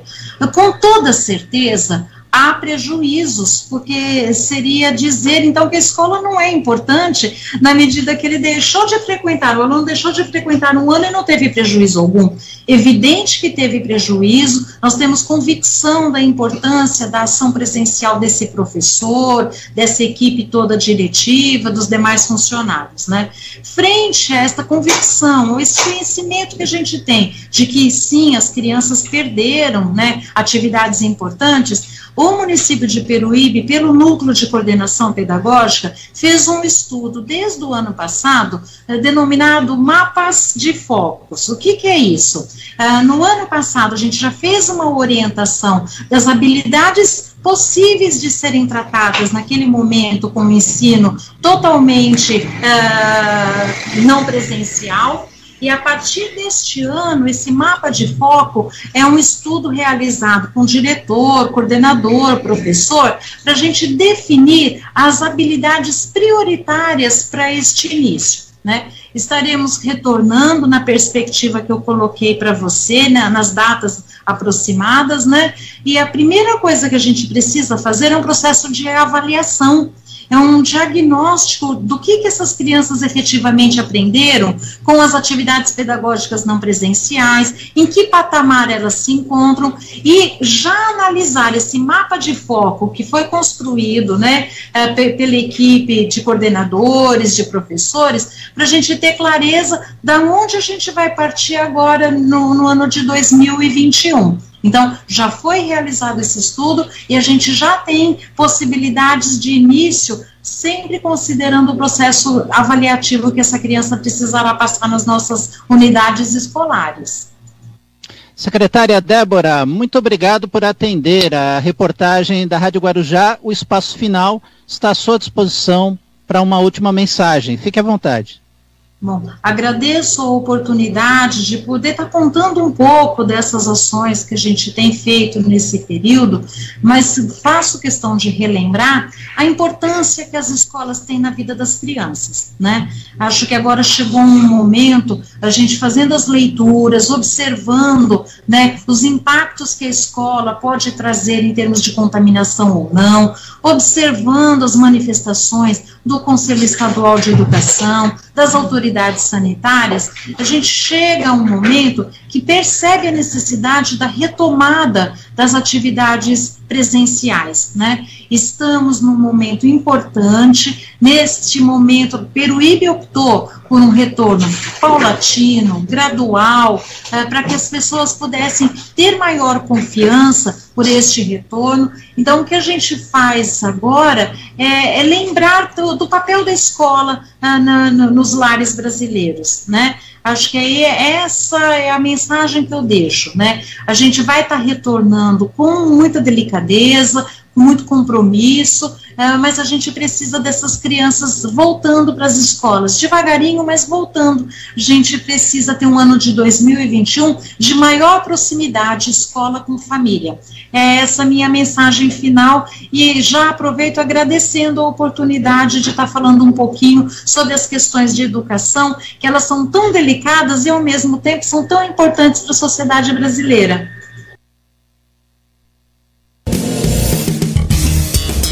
Bem, boa, boa entrevista, hein, Marcelo, com a, com a secretária. É muito bom mesmo, né? Muito bom. Você, é, é, uma coisa que nós estamos percebendo, os secretários de, de educação estão trabalhando a todo vapor, né? E precisa, né, Hermínio? Precisa. Porque está na hora, né, de voltar, mas é. tem aquele cuidado, né? Tanto que a maioria prefere voltar em aula remoto ainda, para depois, é, aos poucos, programar a aula presencial, até porque vai ter limitação de alunos, né, por sala, né? É. Muito bem, olha, já já tem a entrevista do Dr. Marcos Caseiro. É, ele falou coisas muito importantes aqui no programa, deu bons esclarecimentos. E, é, e o Marcos Caseiro, eu acho muito legal, Marcelo, a, a, a entrevista dele, poder entrevistá-lo já avisou para nós que a partir da semana que vem a agenda dele já vai estar tá mais complicada. É, né? vai estar tá mais apertada. Mas é legal a gente ouvir o Marcos Caseiro, porque ele é, ele é direto ao ponto. Ele é direto ao ponto. Ele é uma pessoa muito esclarecida, ele, ele pesquisa muito, ele estuda muito. Ele é um exímio conhecedor da matéria. Você viu a estante dele, né, no fundo, né? Ele, ele estuda. Você vê que a vida dele, ele falou para nós, a vida dele é dedicada, né? Estudando, é. estudando, estudando, né? E é isso aí. Não tem. E nós falamos aqui da, da tal da hidroxicloroquina, da ivermectina. Tem muita gente, sabe? Tem muita gente que toma como preventivo. Não existe preventivo. Os médicos sérios falam isso, não existe. Preventivo. A própria Anvisa já avisou né? Existe. Que não, não funciona, não existe medicamento né, preventivo. Vai funcionar existe. Não tem. O que. Para desrespeito do Ricardo Barros, que está pressionando é. pela vacina, não tem medicamento preventivo, viu? Contra a Covid. O que salva é a vacina. O que resolve é a vacina. A vacina não é a cura. Ela não é a cura. Porque tem o seguinte: eu acho que ninguém está falando isso, mas vamos dar uma adiantada. Até eu esqueci de perguntar ontem para o doutor Marcos Caseiro, mas eu acho que até eu vou aqui mexer na minha memória, eu acho que ele já respondeu isso num programa anterior. Nós vamos ter que tomar vacina daqui para frente a vida toda contra o, o, o coronavírus. Vai ter que tomar vacina, não vai ter jeito. É, na verdade, é, eles, eles, é, as autoridades, os especialistas dizem que enquanto eles não tiverem uma medição é, da doença, né, eles vão, a população vai ter que tomar vacina até é. chegar num ponto em que vai determinar. E outra coisa, e outra coisa o que nem o Marcos Caseiro fala aí daqui a pouquinho pra gente. O, o vírus ele vai se fortalecer, infelizmente. Ele se fortalece e aí cria outros problemas. também, né? Ele vai ter na, a mutação dele, que é, que é algo que é, que é natural, vai, vai ter na mutação, acabou. Então vão precisar, serão necessários serem desenvolvidas novas vacinas. Não vai ficar só nessa vacina. Você vê que nessa entrevista ele fala da Coronavac e ele fala da, da, da, da Pfizer. Qual é a diferença né, da, da AstraZeneca? Né, qual é a diferença? E parece que a da Coronavac, na avaliação do Dr. Marcos Caseiro, ela tem um resultado muito melhor, até para uma nova mutação aí do, do vírus, né? Do coronavírus, que está tendo mutação. A Baixada Santista ultrapassou a marca de 96 mil casos, após registrar 641 novas confirmações da doença no dia de ontem. Então, ao todo, são 96.323 confirmações, 3.107 mortes. Só no dia de ontem, só no dia de ontem morreram, deixa eu pegar aqui, quantas, quantas pessoas morreram no dia de ontem? É, é impressionante. É impressionante. Deixa eu ver se eu já pego aqui na outra página. É, é uma coisa assim que salta aos olhos, né? Salta aos olhos. É, for, foram mais de 10 pessoas que morreram no dia de ontem. Então, quer dizer, é muita gente morrendo todo dia infelizmente. Então precisa da vacina. Vamos já trazer, Marcelo, a matéria com o Marcos Caseiro? Vamos lá? Vamos lá. Vamos Ontem foi uma entrevista muito boa. Eu peço a vocês que estão nos acompanhando na TV Guarujá, NET Canal 11, também pela Guaru TV, na Rádio Guarujá nos 1550 kHz e também pelas redes sociais. Preste atenção nessa entrevista com o doutor Marcos Caseiro. Muito bem, falar em vacina, falar em tudo, o o médico infectologista Marcos Caseiro já está aí com a gente, em imagem. Nós estamos aqui, convidamos para ele participar no programa, aqui com a gente mais uma vez. Nós estamos vendo algumas coisas acontecerem que saltam aos olhos. Né? A vacina Sputnik já sendo autorizada sem passar pela fase 3. Quer dizer, começa a ter aí né, as chamadas jabuticabas começam a acontecer, começam a proliferar. Doutor Marcos Abertura Caseiro. da porteira, né, Edmin? É. Doutor Marcos Caseiro, muito bom dia, obrigado por ter aceito o nosso convite, participando aqui na Rádio Guarujá, na Guaru TV, também na TV Guarujá e pelas redes sociais aqui do Bom Dia Cidade. Muito bem, muito bom dia, seja bem-vindo. Bom, bom dia, bom dia a vocês. Está dando para a gente conversar um pouquinho ultimamente. Eu estou aqui meio ainda de folga na faculdade, que as aulas começam na na segunda-feira, está dando para a gente conversar um pouquinho. Mas vamos lá, estou à disposição de vocês. Que, então, que, que, vamos, vamos conversar um pouquinho aí. Obrigado Marcelo, pelo convite. Vamos é aproveitar. então, vamos vocês. aproveitar que a agenda do Dr. Marcos Caseiro está sendo favorável, está permitindo para a gente até poder é, receber as instruções dele e também as orientações e também poder analisar esse momento. Como é que você está vendo aí, doutor Marcos Caseiro, a entrada aí da Sputnik 5 né, Sputnik 5 não, Sputnik V, 5 não, é, 5 é, foi ato falho. Sputnik V, nesse contexto agora, a Anvisa mudando as suas regras para poder aprovar aí a aceitação dessa vacina. Então, deixa eu te falar, se eu estava ouvindo você, na verdade, é, tem coisas que são muito interessantes, né? É, a primeira coisa, só para as pessoas que estão nos ouvindo saber, é, o Instituto Gamaleia, lá na, na Rússia, é, é, eles já vinham trabalhando, olha só, é o único instituto que trabalhava com a vacina, eles têm uma vacina do primeiro coronavírus lá em 2002, que é o SARS, né, antes do MERS, eles já tinham uma vacina em fase 2. Como o SARS parou em praticamente 8 mil, 10 mil casos, eles pararam o desenvolvimento da vacina em fase 2, inclusive publicado. Ele já tem. A Gamaleia, nesse mesmo ritmo, com esse mesmo modelo vacinal, que criou a vacina para aquela doença que acontecia na África, que ninguém, obviamente, queria saber, que é o vírus ebola. Então, a primeira vacina aprovada para o ebola é uma vacina do Gamaleia que segue essa mesma mesmo dado. Bom, e a terceira coisa Nós tivemos oportunidade, não foi aqui com vocês, mas eu lá atrás, quando começou a ideia da Sputnik, eu já falava que essa era uma vacina boa, porque eles já tinham todo um know-how de desenvolvimento de vacina já com o coronavírus. E os dados que estão publicados, os dados estão aqui, ó.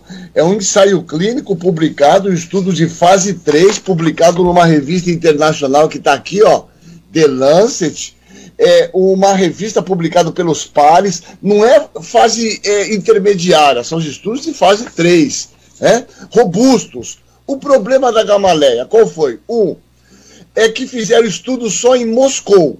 Essa é a primeira questão, né?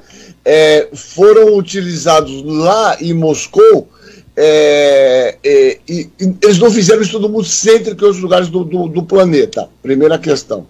Mas eu queria dizer para vocês, nós já conversamos isso, esses estudos de vacina, eles sempre, sempre têm auditoria externa.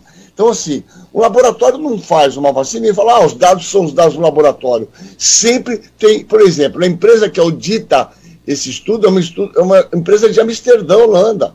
Então a gente pode pensar assim entre nós aqui, ah, os caras põem o que quer, falam que é boa tal. Não. Os dados sempre é, são mandados por uma auditoria externa que vai confrontar com os dados que a empresa apresenta. E assim funciona a ciência. A gente não pode cair nessa situação de não acreditar na honestidade dessas coisas. Tem o último, ela já está sendo usada na Rússia, aqui na Argentina, em um monte de país, lá na Arábia Saudita, em um monte de lugar, né? Então, essa é a realidade que a gente tem, né? Agora, o que me chamou a atenção, que eu conversava aqui com o Marcelo, é, não é aquele. É, o, o doutor Marcos Caseiro está corretíssimo. Né? E a gente vem acompanhando aí toda a trajetória, da, desde quando o Vladimir Putin falou que era para vacinar lá os russos e acabou. Até porque o, o laboratório, o Instituto lá Gamaleia é muito é renomado, é reconhecido, enfim, eles lá tem, tem, tem expertise, eles são autoridade nisso aí. Agora, o que chamou a atenção foi a, Anvisa. É, essa mudança da, da Anvisa diante de, desse problema, porque aí é que eu falo, todo o carnaval que foi feito lá em dezembro, novembro, outubro, quer dizer, foi tudo uma grande, um grande, uma grande palhaçada diante de uma crise, uma pandemia, quer dizer, poderia ter se adotado antes, doutor Marcos Caseiro, Talvez esses procedimentos de avaliar com outro olhar, o olhar da urgência, da emergência, não, não seria isso? Exatamente isso. O grande problema do nosso país é que a gente faz um. É, é, infelizmente, as nossas instituições têm algumas dificuldades que elas precisam, aliás, nesse momento, repensar. Eu concordo, a Anvisa tem uma parte de razão quando ela diz que, obviamente, se o estudo tivesse sido realizado como um estudo multicêntrico, num centro no Brasil, evidentemente eles já teriam muito da documentação já submetida, porque o estudo já tinha sido realizado no país. Esse estudo ele foi feito entre 7 de setembro e 24 de novembro de 2020, lá na, na União, na Rússia, né? Então veja, aí facilitaria. Mas isso não pode ser um impeditivo de um insumo entrar no Brasil. Nós aprovamos milhares de drogas que os estudos não foram feitos no Brasil. Então o que, que a Visa tem que ter? Ó, nós precisamos dessa, dessa e dessa e dessa documentação. Se apresentarem a documentação e estiver de acordo, nós aprovamos. É isso, uhum. né? É simplesmente isso, porque aí cai nessa situação. O mundo precisa de vacina. Nós temos que ir atrás de vacina. Eu vou dizer para você, se vocês quiserem, eu, eu mando para vocês depois. Okay. Eu digo para vocês que esse estudo da Sputnik em qualidade de apresentação e das informações, eles são centenas de vezes melhor, por exemplo, do que a Oxford. O estudo publicado da Oxford é uma verdadeira zona, essa é a palavra. Por quê? Eles chegaram à conclusão, por exemplo, só para vocês terem uma ideia, que se eu der meia dose na primeira vacina e a dose inteira na segunda, imuniza mais. Então é um estudo cheio de problema, esse estudo da, da Oxford. Né? Enquanto a Sputnik mostrou em todas as faixas etárias, inclusive, está aqui, na faixa etária acima de 60 anos, 91% de eficácia. Né? É diferente, é feito com adenovírus humano, não é feito com adenovírus de chimpanzé. Então, é uma vacina boa, é uma vacina boa. O mundo está usando, a gente não pode cair nisso. O que a é. Anvisa vacilou, como você bem falou é isso, fazer um carnaval, ah, é. se não foi aqui no Brasil. E agora tem que pagar a língua, né? É, não, eu, eu, me lembro que, que o governador lá do Paraná, o Ratinho Júnior, ele se atreveu a, quando o João Dória estava tratando com o Sinovac lá na China, tratando com a Coronavac, ele e o Butantan, o Ratinho Júnior no Paraná, fazendo mediações com a Sputnik. Não sei por que ele não foi para frente, acho que ficou meio com medo, porque o pai dele é negacionista, também tem isso, né? O, o, o apresentador Ratinho é, é, o dos. Eu não, eu não imaginava que o Ratinho ia virar um reacionário, né? uma pessoa tão negacionista e que se vende por tão pouco, a gente sabe como é que está rolando ali. Fábio Weigarten ali, aquele Fábio Farias, é, o, que está o que está tá girando essa turma aí é, de, dentro de, desses, desses jornalistas que começaram, eu não vou dizer a se vender, mas começaram a fazer um, um jogo que não é legal.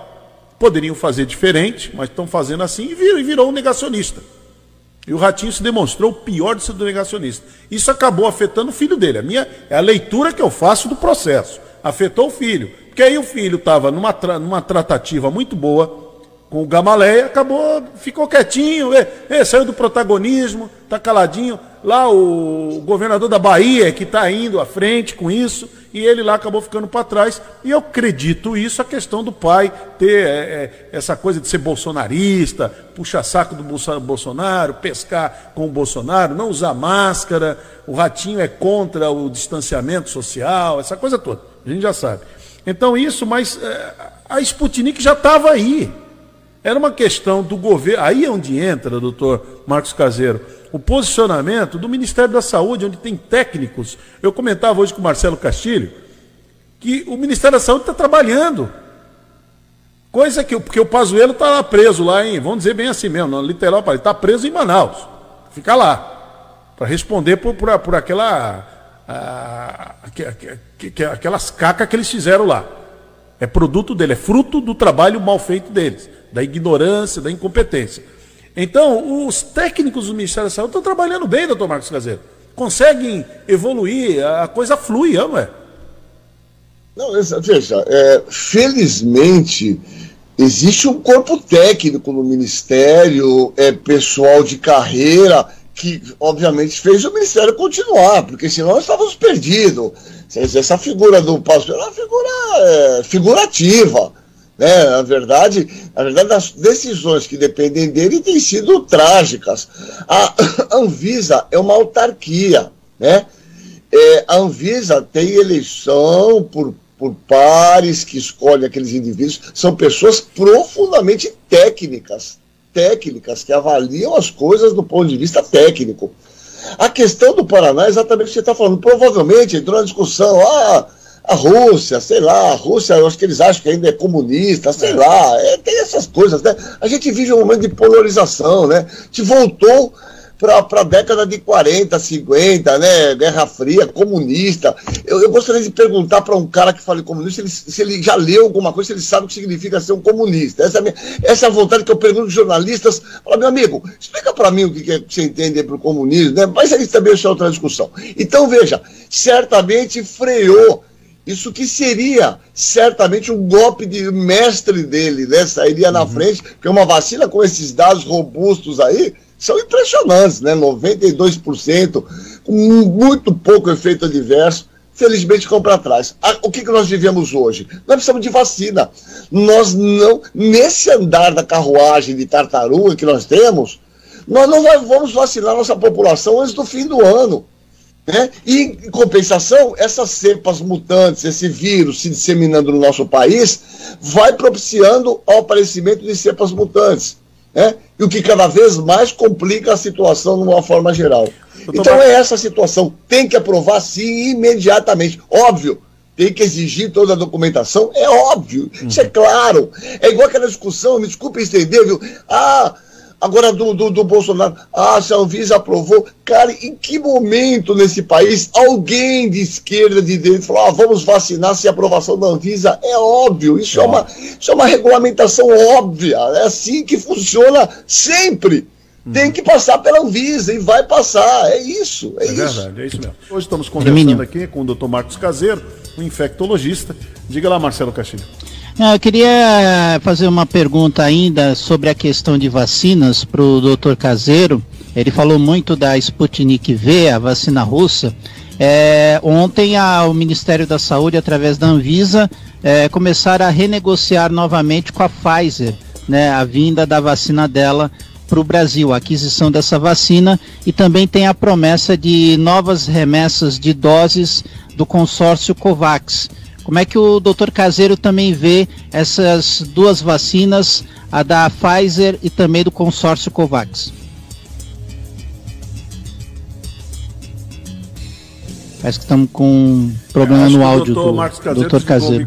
Eu desliguei. Agora sim. É, eu desliguei aqui para não fazer barulho. a primeira questão é, desculpa aí, a, a, a, o COVAX, no consórcio COVAX, a primeira leva que vem é justamente a, a, se eu não estou enganado, a de Oxford, né? Que é uma quantidade pequena, pequena. Veja, eu, nós falamos aqui numa, no momento anterior, vocês devem lembrar-se, é que o, o, a Pfizer, em outubro ou setembro, chegou para o Brasil e ofereceu essas vacinas, né, uma ideia de 80 milhões de doses. O Brasil nem respondeu a Pfizer, nem respondeu a Pfizer naquele momento, né? E, e ficamos para trás, justamente. Nós precisamos de vacina.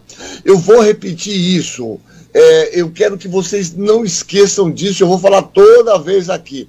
Nenhum país do mundo tem condição de vacinar sua população numa velocidade igual à nossa.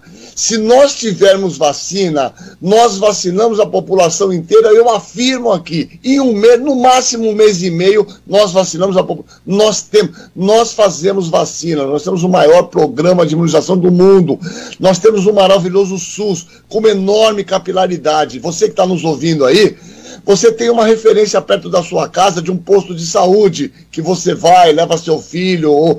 É esse lugar onde vacina. Lá tem uma cadeia de frio que tem vacina, vacina do tétano, vacina para. Então, vê. Agora, nós não temos a vacina, viu, uhum. Marcelo? Uhum. Nós precisamos da vacina. É essa é a questão. Então, veja, todas. Você pega o Canadá, o Canadá comprou quatro vezes, negociou o tamanho da população deles com as vacinas do mundo inteiro. Eles negociaram quatro vezes a compra de vacinas com diferentes laboratórios, o tamanho da população do Canadá. Veja a estratégia dos caras, como é diferente. Né?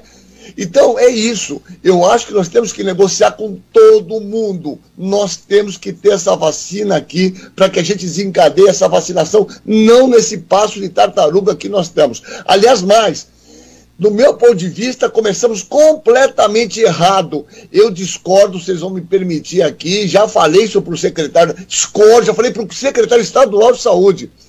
É equivocado essa ideia de de, de, dos profissionais de saúde. Não, tinha, está uma zona isso. É, vai, é, é, indivíduo que trabalha no hospital, que é auxiliar, já o trabalho 23 anos, toma vacina. Está tomando vacina um monte de gente que não tinha que tá tomando. Recebi ontem dois representantes de laboratório que vai visitar médico que tomaram a vacina. Tinha que ter começado, porque quem está morrendo, quem está morrendo são os velhos, são os indivíduos acima de 60 anos. Essa tinha que ser a lógica de vacinação, começar nos indivíduos 90, é isso. Não discordo, não profissionais de saúde, acho que tinha que começar por idade. Está uma verdadeira confusão isso, infelizmente. É. Mas é só um, um desabafo curto. Não, aí, ótimo. Viu? Não, e, é, e é isso mesmo que a gente está percebendo. Você está vendo a bagunça que está, o chamado fura-fila, essa coisa, né? É, é, lamentável, né? Lamentável que tenha acontecido no, no, no, país. Agora há pouco passou aqui a imagem, está vendo aqui pela, tanto na CNN como na Globo News, mostrando que já o avião já chegou com os insumos que o Estado de São Paulo estava recebendo, já recebeu, para a produção de mais de 8 milhões e 600 mil doses da Coronavac. É, é, é um número, na tua visão, doutor Marcos Caseiro, 8 milhões é, quer dizer, estamos recebendo alguma coisa, mas não, ainda não é suficiente. A população de São Paulo, a população de São Paulo é cerca de 46 milhões, uma é. coisa por aí, de habitantes. Né? É, a Baixada Santista tem 1,8 milhões de habitantes. São Paulo capital tem São Paulo tem quase 13 milhões de habitantes. Você imaginando que esse número tem que ser dividido no meio, porque são duas doses, você tem que dar a primeira dose e tem que já guardar a segunda. Então esse número a gente tem que dividir pelo meio. É, é muito pouco para um país de 220 milhões de habitantes. É isso que eu quero. Quando a gente vê esse é. número, 8 milhões é muito pouco para um país da dimensão como o nosso, por isso reforço a importância do que o Marcelo falou e você, nós temos que negociar com todo mundo, nós precisamos ter vacina o mais rápido possível, ponto. Agora, doutor Marcos Caseiro, a preocupação é a mutação aí do. do não sei se eu estou falando a expressão é correta ou não, o senhor fica à vontade para me corrigir, porque nós, nós somos leigos nesse assunto. Apenas fazemos perguntas né? E não nos ofendemos aqui de não saber, não, ah, não sabemos mesmo. E outra coisa, a pandemia para nós é tudo novo. Eu só li nos livros. Eu estou vivenciando isso, nem imaginava. Ninguém, não passava nem se, na nossa se cabeça. Se até os médicos estão vivenciando isso também, né? Olha, eu vou dizer, Marcelo, voltando, está um ano, nós estamos um ano já vivendo essa, essa crise aí. Eu me lembro que em 2019, quando virou ali a passagem do ano, começou janeiro, não imaginava, não passava na nossa cabeça. A gente tinha tantos planos, inclusive aqui na rádio mesmo. Tinham tantos projetinhos, tantos planos interessantes. Estão todos congelados aí, parados, porque não tem, não, não tem como a gente viabilizá-los. Mas quem sabe uma, uma hora a gente vai, vai conseguir, daqui a um tempo. Mas, doutor Marcos Caseiro, é, a preocupação é com essa nova cepa, né, o que está acontecendo. É, é para a gente se preocupar mesmo com essa mutação?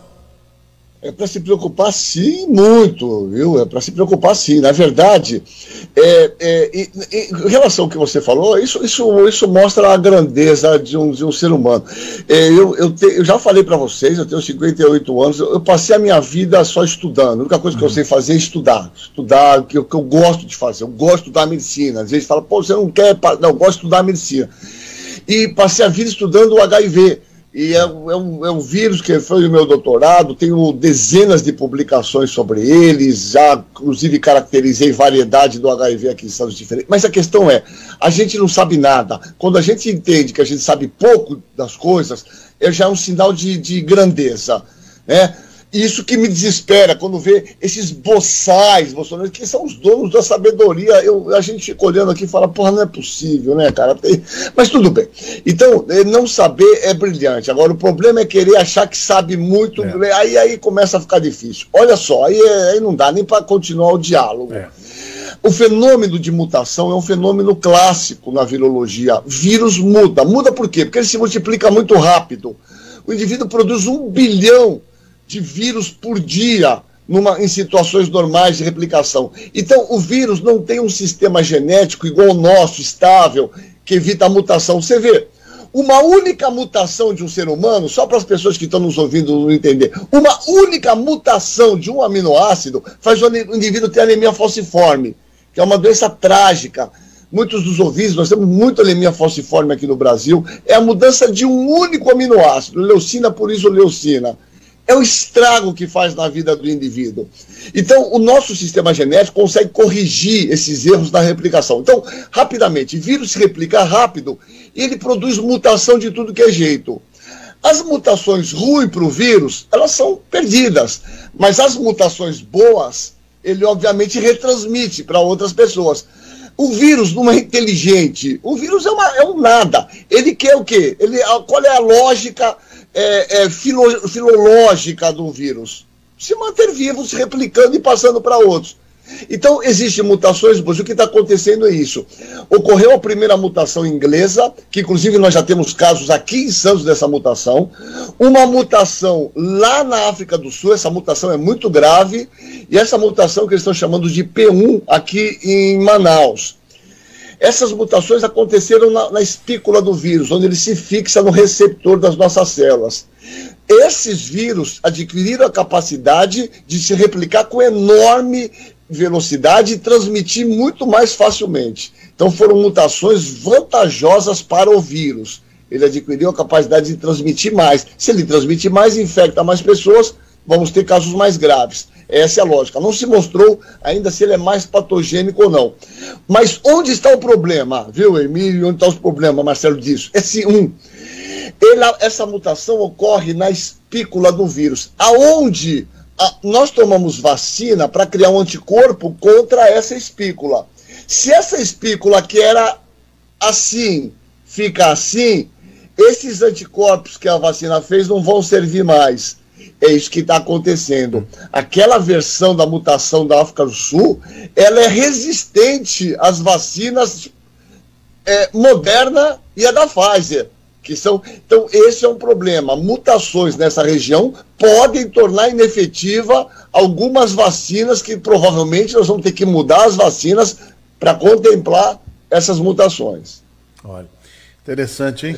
Puxa vida, é uma. É eu não sei se eu fui claro. Não, foi Agora, claro. você sabe que um lado positivo, ah. incrível que pareça, a nossa vacina coronavírus, que é a Coronavac é chinesa, né, que é do jacaré, essa vacina é feita com o vírus total inativado. Quando eu dou o vírus, é como se eu te desse a infecção com o vírus morto, ele não se replica.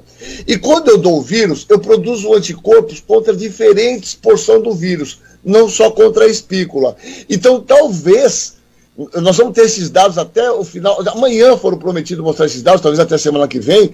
Talvez a Coronavac seja uma vacina melhor de todas para essas mutações, porque Olha. a gente tem anticorpo contra diferentes porções dela, e não só contra a espícula que é a vacina, por exemplo, a Pfizer, a Moderna, que é uma vacina específica para essa porção da espícula onde tem acontecido as mutações. Vê como a coisa é interessante, né, ao longo do tempo, né? Muito bom, não é. Não sei é, se eu fui claro. Não, foi muito claro, muito claro. É importante, é, é isso tem que, porque outro dia até o Dr. Marcos Caseiro falou aqui para gente, a ciência ela, ela trabalha com o tempo, com os resultados, a pesquisa e vem aí os resultados. Então ela vai fazendo as provas, é isso, né? Fazendo as provas, então vai tendo os resultados. Aí agora tem que aguardar resu os resultados para ver se ela vai ter essa eficácia ou eficiência mesmo. Isso, é exatamente isso. isso. Agora, doutor Marcos Caseiro, o carnaval está sendo cancelado. É, isso, é uma, isso é um bom caminho. Já foi um bom caminho. Quando os governos, no ano passado, cancelaram. Agora, ponto facultativo também sendo cancelado. Quer dizer, é, tudo são medidas, essas medidas ainda são importantes para evitar a circulação do vírus. É isso mesmo? Não tem dúvida. Ainda que esses indivíduos né, que ganham eleição lá na Câmara dos Deputados, Congresso, fazem festas enormes, todo é. mundo sem máscara, uma verdadeira. É uma, é uma festa, né? Esses caras que tinham que dar o exemplo, né? São justamente os que dão os péssimos exemplos. Péssimos né? exemplos. É, o que nós estamos passando é, vai ser motivo de. Felizmente eu não vou viver para ver a quantidade de teses e de publicações sobre é. esse momento, que ele é histórico. Né? Quer dizer, os nossos governantes negacionistas, os caras ganham, fazem uma festa enorme. Você vê que os garçons de máscara. É e os caras tudo sem máscara. sem máscara. Então é uma piada. Não estamos numa situação tranquila. Nós não sabemos. Vocês olhem o que está acontecendo em Manaus, em Roraima. Um pouco tem a ver também, tem outros fatores com aquela cepa mutante. Veja, nós temos que manter esse distanciamento. Não podemos deixar esses vírus circularem à vontade isso é problemático. Então, tem que suspender carnaval. Nós teremos muitos carnavais pela frente, os jovens terão anos e anos de carnaval. Nós temos que manter a calma, o distanciamento, o uso de máscara e gel. Esse é o caminho que nós temos nesse momento, além da vacinação em massa. É. Diga lá, Marcelo. Vamos lá, Hermínio. É, doutor Caseiro, é, eu vou até pegar uma pergunta aqui da nossa ouvinte internauta, Lúcia Gomes, de São Vicente. Ela fala sobre esses medicamentos que estão sendo utilizados de forma indiscriminada, que não tem efeito comprovado cientificamente, todo mundo sabe, a hidroxicloroquina, aqueles medicamentos que compõem o kit COVID, que chegou a ser até indicado por um aplicativo pelo governo federal e, claro, saiu fora do ar depois de muita pressão, até mesmo do judiciário. Mas tem muita gente utilizando isso, tem muita gente adquirindo esses medicamentos. É, tem até uma estatística do Conselho Federal de Farmácia dizendo que só a hidroxicloroquina teve de 963 mil aquisições em 2019 aumentou para 2 milhões no ano passado. É, como é que o doutor Caseiro vê essa questão e se isso não é uma forma dessas pessoas que não acreditam na vacina tentar estarem camu, é, camuflando esse comportamento ao botar a culpa na vacina? Olha, eu, eu, eu vou dizer para você uma coisa. Eu escrevi, me deram a oportunidade, porque eu, rolou uma, uma fala minha e aí a Arminda da tribuna pediu, a gente fez um artigo. Aliás, tem dois artigos, não sei se vocês leram de sábado agora no Jornal Tribuna, se não, mando para vocês e podia mandar para essa nossa ouvinte. Esse, o que a gente está vivendo, por exemplo, é o clássico chamado ABC do charlatão. É o, é claro, 80%, olha o que eu vou falar para você. 30 a 35% que têm contato com o coronavírus não vão ter nem sintomas, vão ter contato com o vírus, o nosso organismo cria imunidade e passa desapercebido. Das pessoas que pegam o vírus e vão ter sintomas, 80% vão ter sintomas leves. Uma febrinha num dia, uma dor muscular e acaba. Se você tomar água, pinga, cachaça, água mineral, água sabesp, Coca-Cola, Fanta. São reações previstas, né, doutor? Isso, isso chama, isso na medicina é um clássico. Nós chamamos de história natural da doença. A doença vai evoluir igual com você. Então, a maioria, sim. Esse tipo de comportamento da doença propicia essa charlatanice. Ivermectina não funciona para nada, cloroquina não funciona para nada, eu já comentei. Veja, existem diversos pacientes que têm doenças reumáticas que tomam cloroquina e foram para UTI, diversos que tomam cloroquina, por exemplo, para artrite reumatoide, para lúpus eritematoso, ficaram doentes iguais e morreram tomando cloroquina. Isso é uma falácia. Não há estudos que garantem. E o problema, eu também já falei isso, vou além, viu, o Marcelo? O cara, se quer tomar isso, ele pode tomar. E está no meu artigo, eu falo isso. Mas ele tem que simplesmente, o médico não pode achar que ele deu esse remédio e acabou. Ele tem que seguir o paciente e ver os momentos de possíveis complicações e intervir. Esses remédios não servem para nada. Pelo amor de Deus, não caiam nessa ilusão. Não se sintam seguros tomando isso. Isso não serve para nada. A ciência está aí e mostrou isso de uma maneira inequívoca. Entendeu? Só um dado eu vou te dar. Esse da ivermectina é o mais assustador. O estudo in vitro que eles fizeram mostrou que ele funciona para inativar o vírus. Mas nós teríamos que tomar uma dose, só para você ter uma ideia da ivermectina, de 60 comprimidos para a gente adquirir a concentração sanguínea para ter uma ação no vírus. 60 comprimidos por dia, que é possível, a gente toma três ivermectina. Então, não serve para nada. Não caiam nessa ilusão. É, é, é aquilo que eu falo para vocês que nos acompanham aqui. A gente não vai trazer curiosos e palpiteiros, né? Esse é o achismo. Então a gente não, não vai, não vai trazer. Vamos trazer quem entende do assunto. Entendeu? Por isso que a gente convida aqui o Dr. Marcos Caseiro para estar tá sempre participando com a gente, aproveitando que a agenda está permitindo, até a semana que vem. Depois ele vai ter um pouco mais de dificuldade, mas enquanto a agenda está permitindo, a gente pode explorar um pouco mais o conhecimento dele, podemos conversar aqui, ter orientação. Doutor Marcos Caseiro, a, a, a sua colega, a, a doutora, deixa eu pegar aqui o nome dela correto, pegar o nome dela correto, a Margarete Dalcomo, ela está muito incomodada, e vai nessa linha sua de raciocínio, com o que está acontecendo que o senhor falou, você falou muito bem mesmo, questão do charlatão. Então, a, a internet, ela tem propiciado isso, as redes sociais. Então, ela está dizendo aqui que as redes sociais têm feito muito mal à população nessa questão da vacina e como poder enfrentar o coronavírus. É, eu acho, né, o Emílio, o Marcelo, aliás, nós já vivemos isso nas questões das eleições, né? Sim. Essa questão já começou a ser levantada de, com maior intensidade na, na questão da eleição dos Estados Unidos, aqui no Brasil também, né? Isso adquiriu um peso muito grande.